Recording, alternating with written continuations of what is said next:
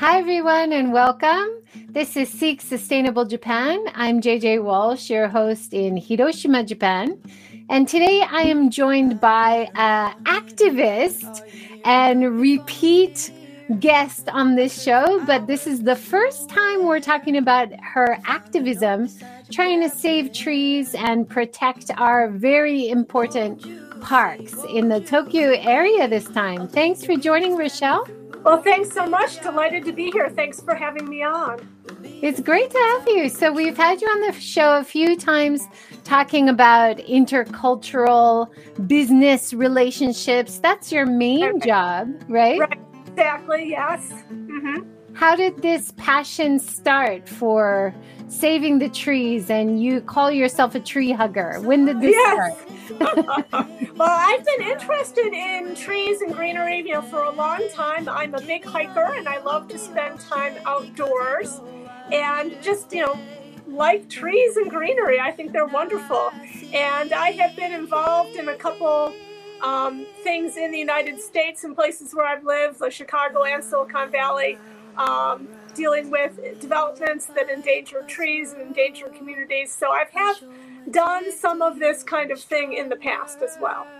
Yeah, so important. Um, not only, I think, especially because of your business role, to also have that activism part of your sustainability mindset. I think you are the new breed of the entrepreneur that we hope to see more of in the business community. So thanks for everything you're doing. Oh, you're welcome. Yeah, It's become just this um, interesting additional activity in my life. So, Yeah. Well, let's uh, just mention that you started a campaign last year. Did you move from Fukuoka last year and Yeah. you got involved with the Yoyogi right, project? I, mo- I moved from Fukuoka um, last spring. So, you know, I've been up here in Tokyo. You know, I've been hanging out in Tokyo a lot in the past, but, you know, I had been in Fukuoka for a while. So I, I got here to Tokyo pretty soon after I was here in Tokyo. It was the lead up to the Olympics. And I'm a big Twitter user, and I'd seen on Japanese Twitter that there was a plan to have public viewing events in Yoyogi and several other parks. And in connection with Yoyogi, there were signs around the park saying that they were going to cut all the branches off the trees below, um, I forgot what it was, but a certain height, I want to say five meters or something like that. That's pretty um, actually low for, for chopping off branches. And it just sounded like a terrible idea to be disfiguring trees for a one time event. And also, this was the middle of the pandemic. And why build a public viewing area that is designed to gather thousands of people in the middle of a pandemic? It absolutely made no sense at all. And so I thought, this sounds like a bad idea. And since I do a lot of social media, maybe I can help get word out about this thing that just doesn't really sound wise. And um, initially I thought, well, how many people are really going to care about, you know, cutting some tree branches and, and having this, you know, crazy event in a park? And I ended up with, um, I forgot what the number was, but it was about 150,000 signatures, this huge number of people. Um, I'm I'm showing it right now. 153,258. Yes, That's thank you. amazing. Yeah, so people were really worked up about this topic. They were very upset. Um, you know, one about the trees, two about building this unnecessary thing in the middle of a pandemic when there weren't ever going to any going to be any visitors coming to Tokyo, and we really shouldn't have had anyone moving around. So people were were not happy about it. So got a lot of support and um, was able to persuade the Tokyo government to do two things. Um, in the middle of the campaign, they um, started the tree trimming, and actually, a Japanese reporter who was on the scene got someone from the Tokyo Metropolitan Government to admit that they were being um, much more, um, you know, holding holding back on the tree trimming and doing as little as possible because of all the public attention and pressure. So we couldn't stop them from cutting some branches, but it was less than they had originally planned. And the second thing that happened is, is that they canceled the plan to use the facility as a public viewing site. They ended up building it anyways and using it as a vaccination center, which um, we can debate the how much sense that made. But anyways, that's what they did with it. But you made a lot of progress. Just, I think you and the other campaigners who were raising awareness and raising voices against uh, what they were planning to do. And I remember that when they were they were going to have a viewing facility. So cut down loads of trees, have a viewing facility for the Olympics, but everybody would be watching it at home anyway. There wasn't a need. And this is something you've said a few times. A lot of these plans were made before the pandemic. Exactly. Before nobody was going to be allowed in the stadium. So it just, there was this contradiction with the reality that we were facing. Right. right? And that's, um, we'll talk about in a minute, but that's a similar thing with the Jingu Gaien project that I'm protesting now, that it was created before the um, pandemic happened and has not been revised to take into account the fact that the world has changed, right? You know, in the case of Yoyogi Park and the public viewing, I'm told by people who um, were into the Rugby World Cup that was held in 2019 that they had some public viewing um, areas like this, and that in the time for the rugby that they were lots of fun, right? Um, if you're you're there with a bunch of people, you're watching it on a big screen. You know, if you can't get into the stadium, this is another nice venue. It's kind of fun. So it's not like it's always a terrible thing to do, but just not at that time. And then also disfiguring trees for it is all, was also kind of a problem with it, right?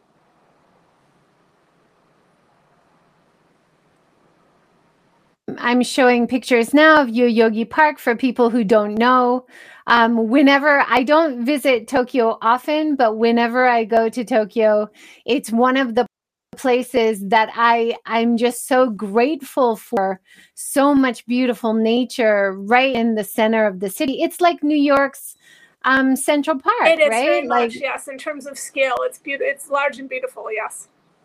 And everybody, uh, very similar to the project that you're working on now, it's something that people who visit Japan, people that move to Tokyo, always talk about as an asset of the city, right? Right, right exactly. And it just seems insane that they would even consider cutting trees and, you know, concretifying everything. Right. Um, but so many of the things that you were talking about with Jingu Gaien is things that we saw happen with Hiroshima's Chuo And then we and, had has it already happened or is it in the planning? Already happened. This and is this Japan, this actually. right? This was what we used to have which was part of the original peace park design um, to give the hiroshima people a place to move forward from the devastation by connecting to nature. And it's one of the only green spaces we had in the city center. Here you can see the castle grounds Mhm. and then the Chuo Koen. Right. And what they've what they've made now is all concrete. This is what they're making. And uh, it it was unbelievable to a lot of the Hibakusha um, Hiroshima survivors that they would even consider knocking down some of the trees, which were survivors themselves, Oh. or like you said, were donated from around the country. A lot of local people also donated funds and volunteered labor to make that park. So to change it into a private facility that not everybody can go use for picnics or sports or gets togethers, you have to buy a ticket to use that space now. That Mm. change from public to private, that really similar to the projects that you're campaigning about. Right? Yes, exactly. And in fact, there are other parks right now that are similarly threatened in Japan. This is happening all over the country. And it's due to a law that was put into place a few years ago called Park PFI. And PFI stands for Private Financing Initiative. So they've taken that, a word from English. And it sets up a legal framework by which basically you can um, privatize parks And when people privatize parks, they want to make money on it. And so they build like concert halls, like you just showed, or um, large sports arenas, or they invite universities to use the space. And it ends up taking away green space that common people can use, and it ends up chopping down trees. And this is happening all over the country. It is an absolutely huge problem.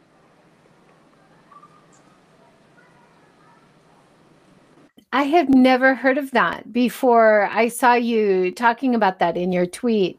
Um, let's go back to that a little bit later, but let's let's introduce this project that you're still trying to get people to sign the petition yes. by this week, right? right? right. So tell us tell us about Jingu Gaien. Okay, certainly. So Jingu Gaien has some similarities to what you just said about the park in Hiroshima, that it was built with public contributions both of money and manual labor and contributing trees.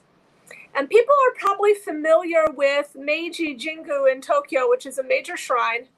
And right in the, there's an inner garden which has kind of a huge giant forest.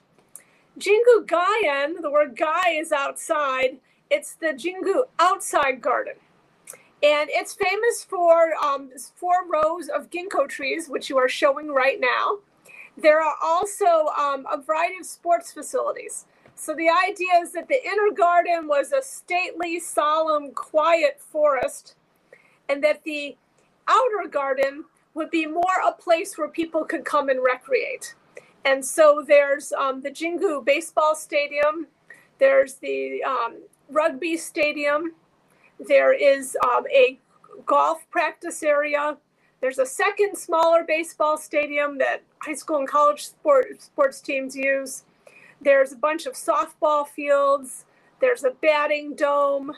And there's futsal courts and tennis courts. As well as there's um, three restaurants next to the ginkgo um, trees that are very well loved. And that's kind of a big, you know, kind of um, tourist spot or well beloved spot by the by the city denizens. So that's that's a view from overhead. So it's right next to the National Stadium, which you can see is the big white thing at the lower right. And the pl- and so under one of these, you know, basically privatizing a park plan, they are giving part of the park to private interests to build skyscrapers um, Itochu Corporation, which already has a tower next to the park, is going to rebuild its tower almost twice as large. They're going to switch the locations of the rugby and the baseball stadium, supersizing both of them, but in the in the process, which people really um, you know have have a lot of um, nostalgia for. If anyone knows Fenway Park or Wrigley Field in the United States as historic baseball stadiums, Jingu um, Stadium is a very similar era, and um, people love it's you know kind of has an old-fashioned feel. And for the rugby stadium, rugby fans, they're very, very close to the action in that stadium and, and really enjoy that. Um, and they're planning to make kind of modern, boring ones that are very large. And due to kind of making space for all of that, they're going to get rid of all the other facilities that I mentioned, except for the expensive private tennis club. That's going to stay. And they're prioritizing that. But they're getting rid of the golf um, range and the softball fields and the batting dome and the futsal courts and there's an inside um, ball practice area. So those are all going to go away. So all the things that normal people would use basically are, are not going to be taken away. And in the process, they're going to be cutting down a thousand trees. And the one thing that they keep emphasizing is, oh, but we're not going to touch the four rows of ginkgo trees. However, they're going to site the baseball stadium so close to the ginkgo trees that tree experts have said that it's it's you can't help but having them be affected. And it's going to affect how it looks. So that red thing is going to be where there is the back wall of the baseball stadium it's going to be right next to the ginkgo trees. So it's going to really ruin the quiet atmosphere of that area, both visually and also acoustically, because all the sound from those baseball games is now you're going to be on the ginkgo um, path and hear a baseball game that's really just a few meters away. It's going to ruin the quiet nature of that area. And the cafes that are there will be gone. Instead, there's going to be a brick wall of the, um, or whatever wall is made of, of the baseball stadium. Yeah, it's just crazy. And so many similarities with what happened in Hiroshima about the people, all the people losing that public access, losing that public space, and the switch all of a sudden to private and only people who pay right. will be able to access that space. And that's such a social inequity, especially now when so many people are struggling. Right. Um, so many people during coronavirus. And also, outdoor open spaces are especially important now during a pandemic, right? Because it's a safe place that people can gather and do things. And also, people have been cooped up in their houses. And being able to get outside is really important. And there's a lot of data out there that parks are, have a really crucial role in mental health and in a destination appeal for visitors and yes. for new residents to come and live there. We yeah. know that it's really important. Right. Yeah. It's all and it's all been proven. I mean, research has shown all these all these links, right? Yeah.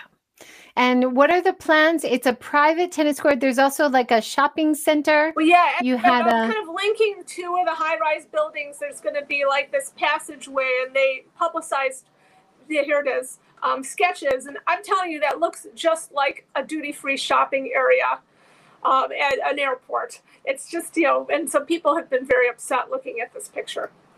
I mean, that's what they're Yeah. thinking of putting there, and trees are going to be sacrificed for that. And, you know, this location is near a bunch of other areas, and, and Tokyo is full of shopping centers, and there's lots of redevelopments where they're putting in more office buildings. So, I, you know, as, as the MBA, I have not seen any analysis showing that any of this makes any kind of financial sense for the city or the taxpayers or even for the people who are building it. It really seems motivated by the developers wanting to make money building something. Well, that that connects to Alex Kerr's Dogs and Demons Yes. idea that the idea of concrete developments has been kind of set in stone, and that idea that that's what we did before, that's what we have to do for the rest of existence. Right. you Well, know? it's it's part of you know, and he talks about it in the book. It's part of this idea that the Japanese um, government and economic system is extremely dependent on spending money to build things. And they've already paved over almost everything that could be paved over in the country.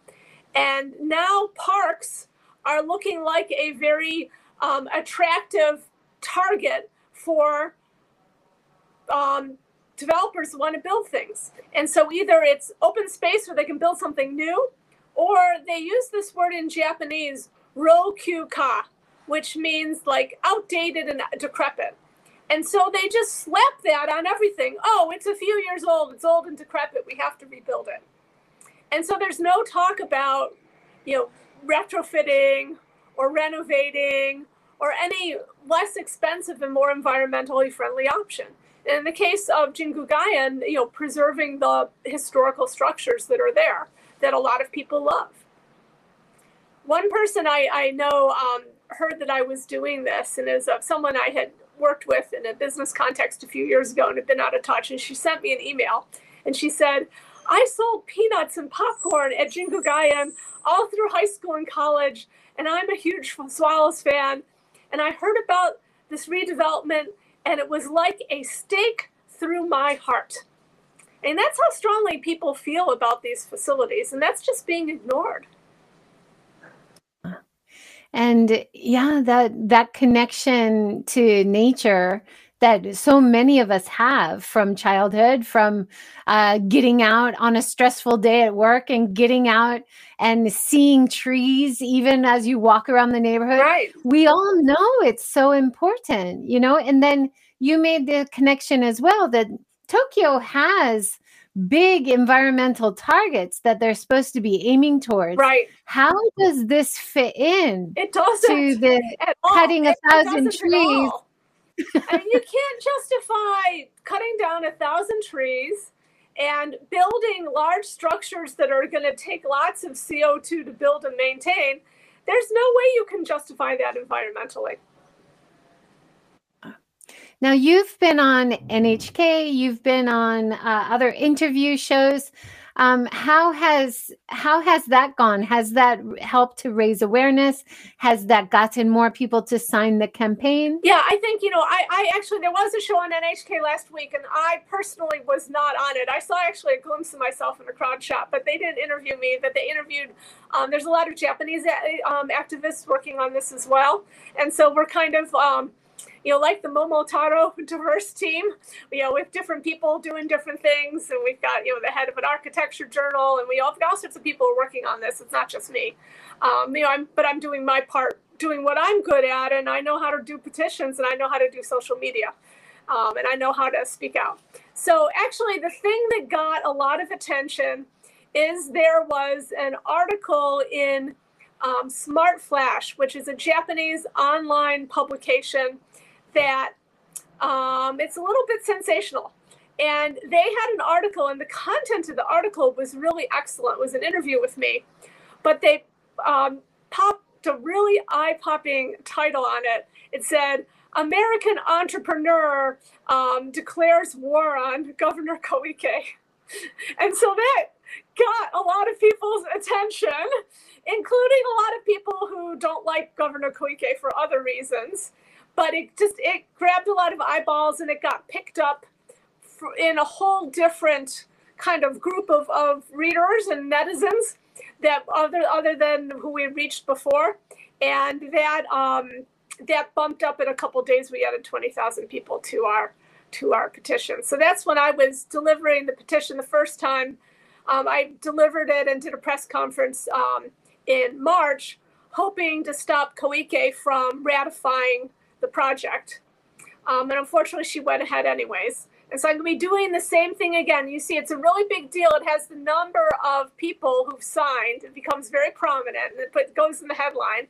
So I'm trying to get as many people as I can um, ready for this um, next one that I'm doing on Thursday morning. And so I'm doing another, um, what it's called a Yobosho, which like is like a request letter, or I guess you call it demand letter, um, on behalf of the petitioners.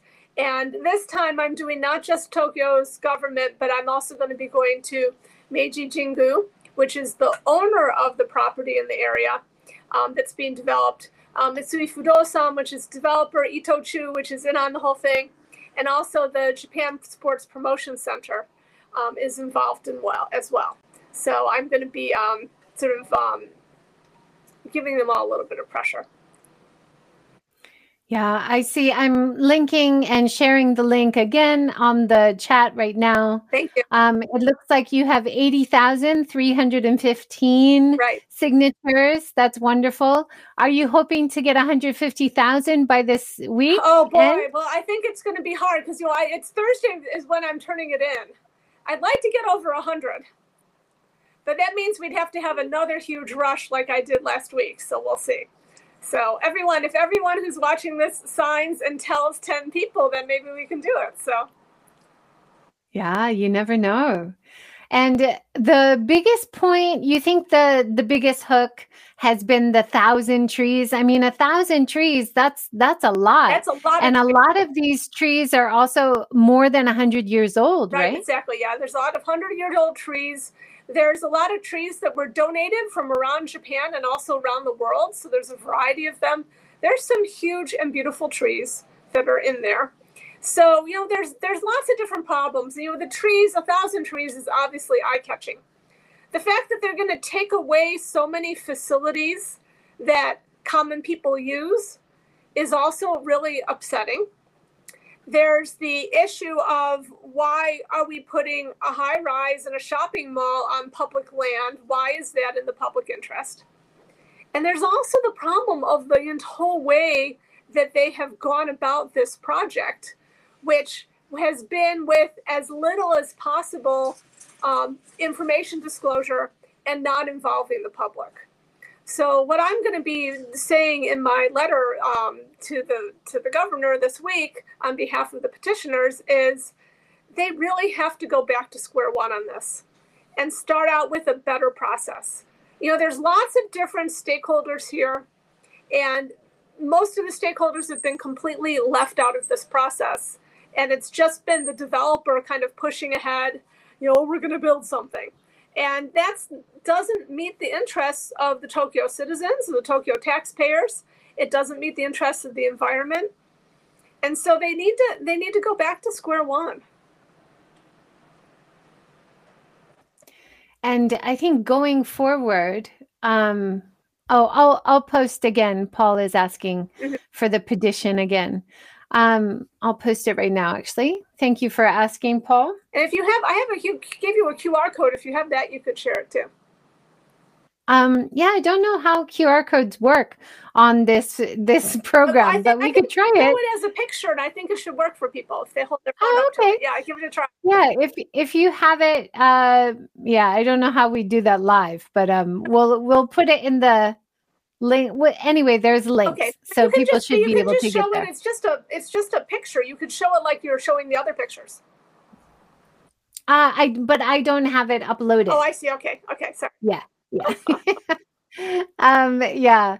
Um, so yeah, that that social inequity as well as the environmental impact. Right. I think in terms of sustainability, we're talking about um, profits, people, and planet in balance yep. is the aim, right? right? right. And so, even for the corporate interests who are there, I don't know why they don't realize that this is really negative branding for them to be a part of as well. Branding. People have been, well, including myself, been dragging Mitsui Fudosan through the coals on social media. And you know, part of what I'm going to say in my letter, both to um, Governor Koike and also to Mitsui Fudosan, is: Do you want to be known as the mayor or the company that destroyed Jingugaien? Or do you want to be known for having gone through a much better sustainable process that's in keeping with you know the 21st century, right? And this is just a stark choice that they have. And you know now you know in, in my in my work life I'm an ex- external board member and and you know in the in the whole corporate governance world there's a big emphasis now on ESG, the environmental, social, and governance aspects. And so that's very related to what you just talked about you know, there's the environmental, social, a lot of it has to do with, um, you know, again, the social equity. And so from an ESG standpoint, you know, now all companies like want to talk about their ESG credentials. How come Mitsui Fudosan say that they're an ESG play as, a as a company when they're doing something like this? It's really it's it's inconsistent, and it's unwise on their part. You know, long ago in my past, I was the English language, you know, international PR person for a large Japanese bank. That's the beginning of my career. So I know a little bit about PR for Japanese companies, and, and doing something like this is not good PR practice. Let's just put it that way. Any anyone who remembers the movie Gung Ho? Do you remember oh, that? Oh, yes the American, so it's a Japanese company, car company, of course, that goes to America and they try to do a Japanese way, but then they learn how to compromise and try to do what's right for the local people to be a good ethical company. Right. That's we need to, you know, the corporate mindset to be thinking they're not only playing to customers in Japan doing this kind of negative branding affects their brand internationally. Mm-hmm. It affects Tokyo as a destination internationally. Right. So it's it's much bigger than just Japan, I think. Yeah. I saw that you in Fukuoka you were taking part in cleanup activities. Oh yes, beach cleanup. Cheers yeah. a little bit. Yes. And uh, I'm gonna join them in Fukuoka this coming weekend. The Fukuoka for Sustainability right, group. Right. Oh, they're a wonderful group. Yes. Yeah, but you've also in Tokyo. You've been out in a kayak. Yes. Yeah. This weekend I did kayak river cleaning, which was really fun, actually. So yeah, combined, I've I've been a kayaker for years. And so this combined two things I like to do pick up garbage and kayak. And it was actually, it was like a game because your your kayaks kind of bobbing around, and particularly they used inflatable ones, so they were particularly kind of bobbing, and they're bobbing on the current. And then you've got these pieces of plastic that are floating away, And so you're trying to like grab something, but you can't lean over too much, or you're going to tip your boat. So it was like a giant treasure hunt. It was, or like a video game, but live, you know, where you're trying to do something. It was actually extremely fun. But it was also fun to just get out there on the river. But it was, it was just trying to figure out the garbage was actually more fun than I expected. Yeah, uh, we we try to get out at least once a month and do even a little bit. Mm-hmm and i find that even even though i'm always thinking and talking about sustainability getting out and actually picking it up from the river makes me more Oh, makes you like much passionate about not buying it, right? Yeah, no, it makes is that much more same aware. for you? Yeah, I had never done anything like that until I did the beach cleans in Fukuoka, and they were really eye opening because when you see with your own eyes what's there, it just makes you much more sensitized. And you really see everything don't you? Like you see the little plastic straws on the juice boxes. You see all of the wrappings that you right. see in the supermarkets. Right. Like you see absolutely everything. And it's really shocking isn't it it? is really shocking. So yeah it's great for awareness. I definitely recommend for everyone. You know in, in tokyo at least there's the there's tokyo river friends that they take groups out to a couple of the different rivers. Um, there's some beach cleanups, and um, so there's definitely different possibilities. Yeah. Yeah. I know that um, Alana Bonzi in Fujisawa, she does the beach cleanups regularly there mm-hmm. and art projects from the ocean plastics. And uh, like you mentioned, uh, River Friends, mm-hmm. are they? Yeah, Tokyo River Friends, yes. Tokyo River Friends. Eco Local is another uh, group that's doing regular riverside cleanups in Tokyo. Um, I think we all we all should do it at least once in a while because even even if you just go out and do it on your own, I think it's really informative. Right, right, right exactly. Yeah. Yeah. Uh, so getting back to the campaign a little bit, Rochelle, um, what do you hope will happen? So you're doing the online campaign for signatures. You've also been going and protesting around the area. Is that right? Well, that was actually what you're showing a picture of. It wasn't so much a protest. It was more. Um, there's a group that I've been coordinating with, a Japanese group. Uh, it's on Facebook. It's um, uh, no Mamoru Yushi Netto. And they have been having just like tours of Jingugaien showing people, okay, here is what's going to be built where. And they have, there's a Japanese architect, and she um, shares that um, information with everyone um, as, the, as the kind of the tour, the tour um, tour guide. And so they've been leading groups, and so that was a picture of them. Um, and we'll probably be scheduling some more. What we're really hoping is that um, either Koike or Mitsui Fudosan are both working together, say, or, or Jingugaien, that someone says, hey, look, let's just stop here and go back. We're going to withdraw the current plan. So that's what we're trying to pressure them to do. Because Koike kept saying things like, oh, we're going to save as many trees possible, and every tree is important. And like, well, you can't save any trees if you don't change the plan of what you're building. Because if you're planning to put a building here, then all the trees that are there have to go away. I mean, it's not like you can really save them. So we really need to pressure them to just go back to square one and realize that the public is not going to accept having something like this forced down our throats. Yeah. Um, you also mentioned about they have said they will be transplanting trees, but that's another problem. Yeah, can you talk about that? Certainly. So they um, that's one thing that the city says is, oh, we're going to plant transplant trees. However, if you um, look at the trees that were transplanted when the national stadium was built, they're not in very good shape. And so here's one of them that's completely dead.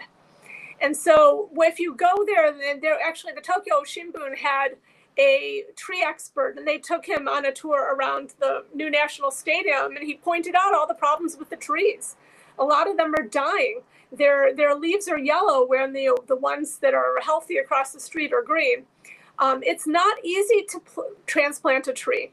As that tree expert said, it's like major surgery on a human, what you have to do to a tree when you move it. And there's no guarantee that they're going to survive or thrive, especially when you have these huge older trees. They're very, very difficult to move.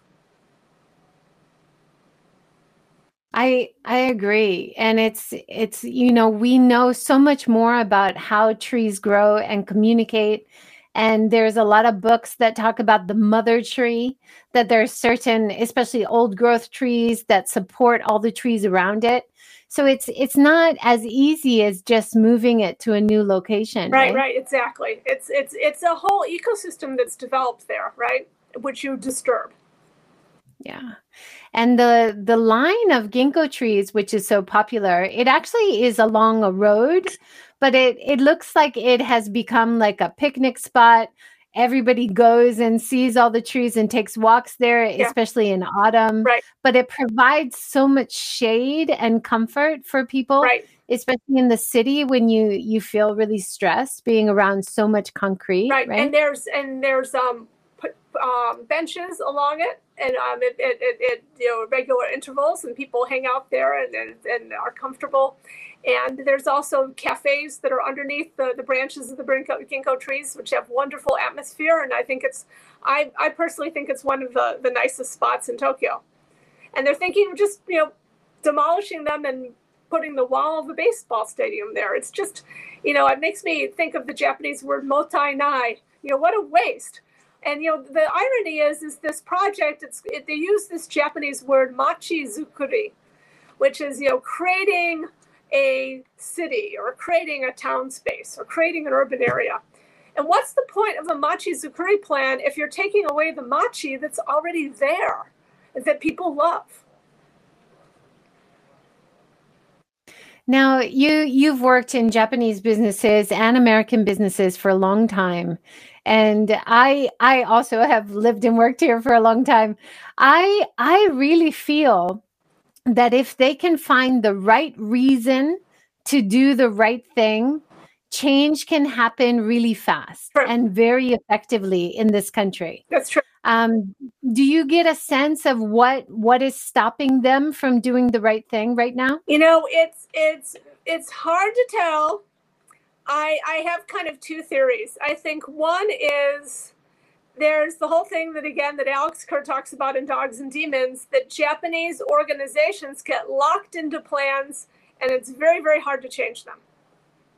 And so that's one thing that's happening here. You know, the plan takes on a life of its own. And it's very difficult to stop. The second thing is is that there are a lot of entrenched interests behind this. That um, uh, Yoshiro Mori from the guy you remember, everyone remembers from the Olympics, you know, the former prime minister, gaff prone guy. He's big into rugby and sports. And actually, the idea of developing Jingugaien was his brainchild. And so, anyone who wants to stop this plan is going to have Mr. Mori and his supporters not be happy. And I think that, that must be a political liability for some people. And the other thing is, is that Mitsui Fudosan and other people involved stand to make a huge amount of money from this project, and they're not going to give that up easily. Right. Well, let's hope the the money they uh, potentially will lose from negative branding starts to dawn on them. Um, there were a so. few points yeah, there were a few points that you mentioned, which I thought was really interesting, and I hadn't heard about this. You said there might also be financial concerns of the Meiji Shrine yes. as one of the reasons. Yes, um, that was reported by the Tokyo Shimbun recently.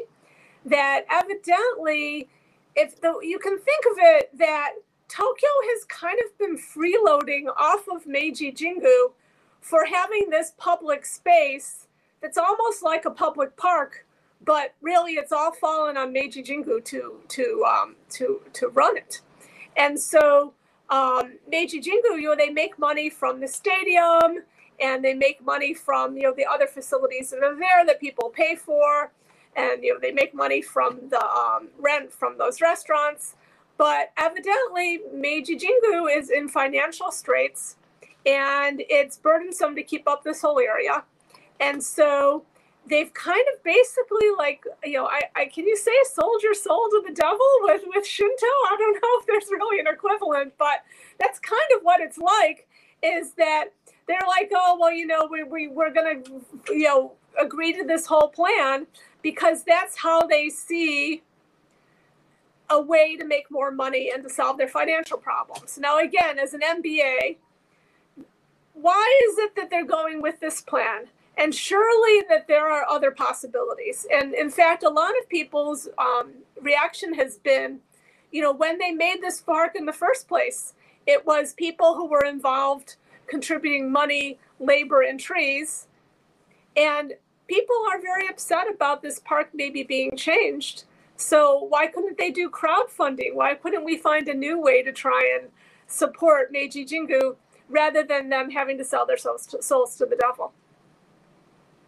That is really, it just blows your mind, doesn't it? Because a lot of the core principles of Shinto is its connection to nature, right? Right. And so to even though you are struggling financially, your point about doing crowdfunding, asking the community to help, makes so much more sense than just selling to a company, right? Right, exactly. Yes.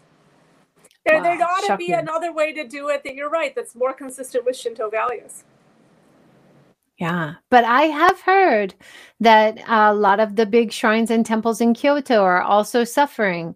Um, there have been a lot less people using their services during coronavirus. So there might be a, a lot of things about the pandemic which have really negatively impacted their finances. Yeah, no, right? it's a good point too. Although I think there are pro- when Meiji Jingu's problems predated the pandemic, but you're right, that might have made them worse. Yeah. Um, anyway, we would love to know more and how the community can support them. And hopefully, them coming on the side of saving the trees would also help get more people inspired to go and support them. right, exactly. Yeah. Um, another thing you mentioned was the Olympic planning um, loosened height restrictions Right. on buildings, Yes. which may have been a contributing factor. Oh, you talk definitely a about that? contributing factor. Yes, and this all again seems to have been part of Mr. Mori's plotting. And in fact, there are some people who say that inviting the Olympics to Japan was a pretext for developing Jingugaien.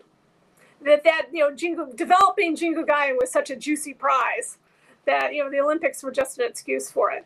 So the um, Jingugaien in 1926 was designated as Japan's first protected landscape area, and it had height restrictions, and those were taken away in the Olympics, uh, or for the Olympics, and that made it possible to build the new national stadium, which is taller than the old one was, but they they removed it conveniently for the whole area, which makes it possible now to do these high rises. Very Oh my fishy. gosh. Very fishy. That is crazy. Is this private financing initiative is that connected to the Olympic loosening of No, no, restrictions? no, that's different. Yeah. That's just the vehicle that they're using to make it possible to give part of the park or part of the land to um, to the um, developers. They're to private use. Wow. So this um, private financing initiative is it the governments who are selling the la- public land to the private companies? Right, exactly. That's how it works. And so the the P- park PFI law creates the framework by which this can be done. And so again, we're seeing it happen all over the country. Um, in in Nagoya, I forgot the name of the park, but someone was mentioning on Twitter there was one where they just, um, you know, it's now all luxury boutiques and restaurants. Um, Miyashita Park in Shibuya, which became went from being a park to being a whole giant thing which they put a little greenery on the top and said it's still a park. Um, there's smaller parks in Tokyo that people are talking about. You know, they're they're taking out playground equivalent and they're putting in cafes. Um, there's a park out near Tsukuba where they're putting in a glamping um, facility, and again, um, t- taking down lots of trees to make a parking lot for it. Um, there's a park in Kobe where they're inviting a university. There's Kyoto Botanical Garden, where they're again in, creating a, a 10,000 person arena for a really tiny college that's there that doesn't even need it, um, and, and again sacrificing lots of the park. So the, there's um, there's issues with these all over. There's Seiya in um, Yokohama, which is a former um, U.S. military facility that was turned, returned to the Japanese government. And it's this beautiful, lush area, and they just want to pave it over, ironically, to make a flower ex- exhibition.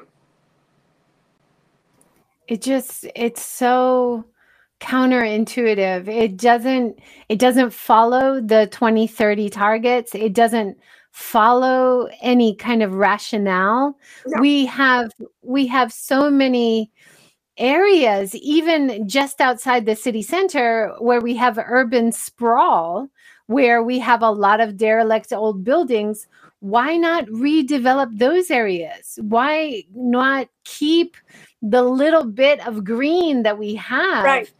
And every it seems like the the idea is to turn everything into concrete. Well, yeah, well that's what the developers are like because that's what they make money on. And for developers, they love working with municipal governments because municipal governments in Japan have a lot of money. And frankly, they're not always particularly sophisticated in how they use their money. And so they're they're kind of they're great marks, as I guess you could say. And then also these green spaces are very convenient because if you were trying to like get a whole bunch of derelict buildings in the suburbs, that's a pain to deal with, but you've got this whole space that's right there. It's very easy, right? It's just so pernicious. It's very disturbing. The more I learn about it, the more upset I am. Yeah, it's really upsetting. And in Hiroshima, when they uh, dug into the Central Park, they actually found a lot of the old castle and military ruins mm-hmm. and graves. Mm-hmm. So they had to very carefully and very expensively move those graves somewhere else before they put the soccer stadium. Uh-huh. Um, and that was really upsetting to a lot of survivors of as well. That that should not you should not be disturbing graves, yeah, right? Yeah but yeah, for, yeah, yeah for a stadium, right? And so, so again, this um, this idea, oh, we're gonna improve our our economy by having a stadium. You know, it's like, did you ever play that? There was that game with, um where you made a simulated city and then you would make a stadium and see if it made money or whatever. It's kind of like that. Like I want to have all the Japanese politicians play that game and see how building a stadium actually works or not, right? Well, it's it's just like the Dr. Seuss book, the Lorax, right? Mm-hmm. You're destroying all of your nature for progress.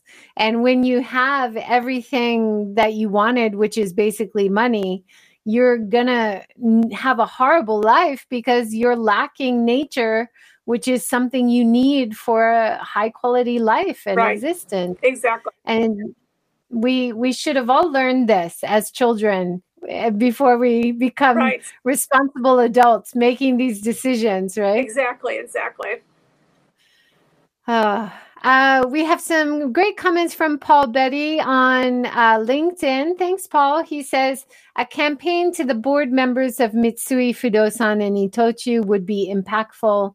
Also, letting the folks at EO business know e- and write about it. Or maybe is it eco businesses? Is that what you maybe eco businesses? Yeah. I think so, yeah. Mm-hmm. Yeah, yeah, well, definitely, you know, everyone, um, in, in addition to writing on the petition, um, you know, contact your politicians as well if you're someone who lives in Tokyo. And it's likely this is going to become a national issue in the next election as well. But you know, send in send in your own notes as well. Yeah. And I would also uh, recommend not only signing up for these petitions and, and campaigns when they're under development, but do it before these plans get there. Uh, tell your politicians and policymakers and business people and just tell everybody and put it on social media how much you love and appreciate these natural areas and please don't do anything to take them away because I, it feels like all of them are at risk right now. Yeah, no, they really are. I mean, I, and so look into what is going on with the areas near you and make sure there's not any plans like this, you know, and try and prevent them. You're right, as soon as you can. Yeah, I think uh, for the people in Hiroshima, we we felt this plan went through way too fast, mm. and nobody had a chance even to do a campaign or to protest at all it just seemed to go right through to development without anybody realizing. Yeah, that's what they tried to do with this one. Unfortunately, we were able to, you know, start making noise. But yeah, you got to be on top of it, right? Yeah. So I, I'm so glad that you have a great group there and you guys are all trying to get the information out and uh, staying in the public view. I think that's really important. Um, do you have any other interviews or anything coming up to talk about it? Um, on Wednesday evening, I'm going to be on News Op Ed, which is an internet TV, you know, type news program. It's a nightly thing. So um, in katakana, News Op Ed um, is is and I'm going to be putting up a, a, update to the petition today, and it'll have a link in there as well. So that's going to be in Japanese. Um, I was supposed to be on another Japanese um, internet news program this evening that suddenly got canceled. Um, frankly, it's a little bit suspicious, but um, so, so that so we're not doing that one. But I've got one on Wednesday. How about any other newspapers? Um, you were like these ones that covered your petition. Um, was that the newspaper? Yes, exactly. So that's that's from NHK right there, and um, I'm going to be doing another press conference on Thursday. So look again on Friday or Thursday night for more like these, right? So yeah, great. And this one as well was that also NHK? But um, you know that was another another TV show, and so that was um, you know a, a kind of a, a, a Sunday afternoon weekend show that they do where they um, kind of go to places where the news is happening. And so I'm standing there in front of a couple of the trees that are slated to be chopped down. Wow. And coming from Silicon Valley, now California is really struggling with drought uh, not having enough trees, having too much concrete. Right. Is there any lessons from California that we should apply in Japan, you think? Well, I think, you know, maybe not only just from California, but in general, you know, Japan, one of the things that makes it so lovely is it's so green and the beautiful trees. And so that's a great natural resource that Japan has that really it needs to be valuing more.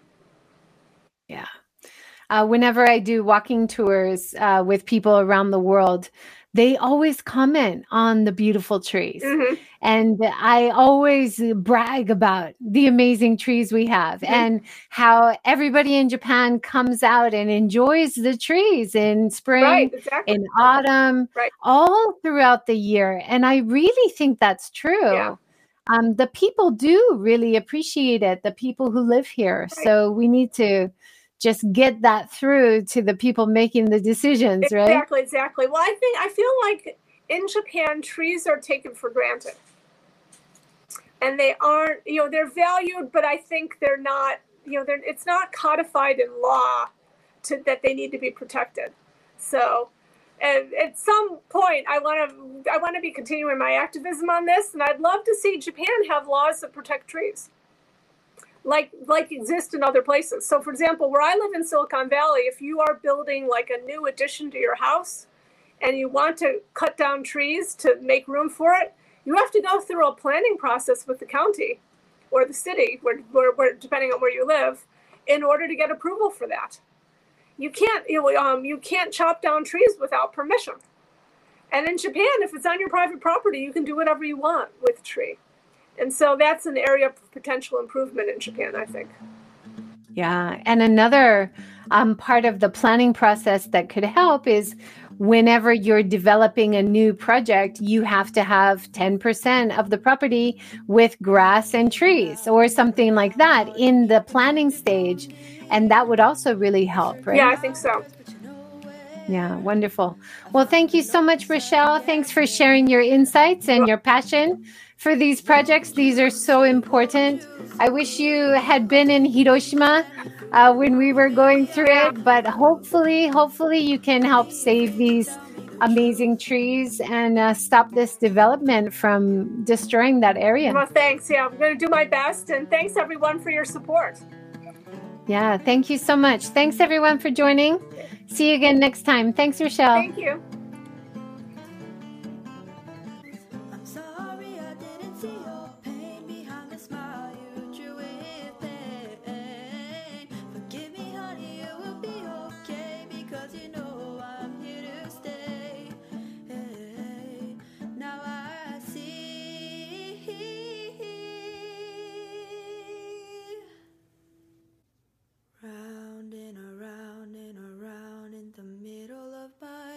this room. I show my tears to you, I'm stronger.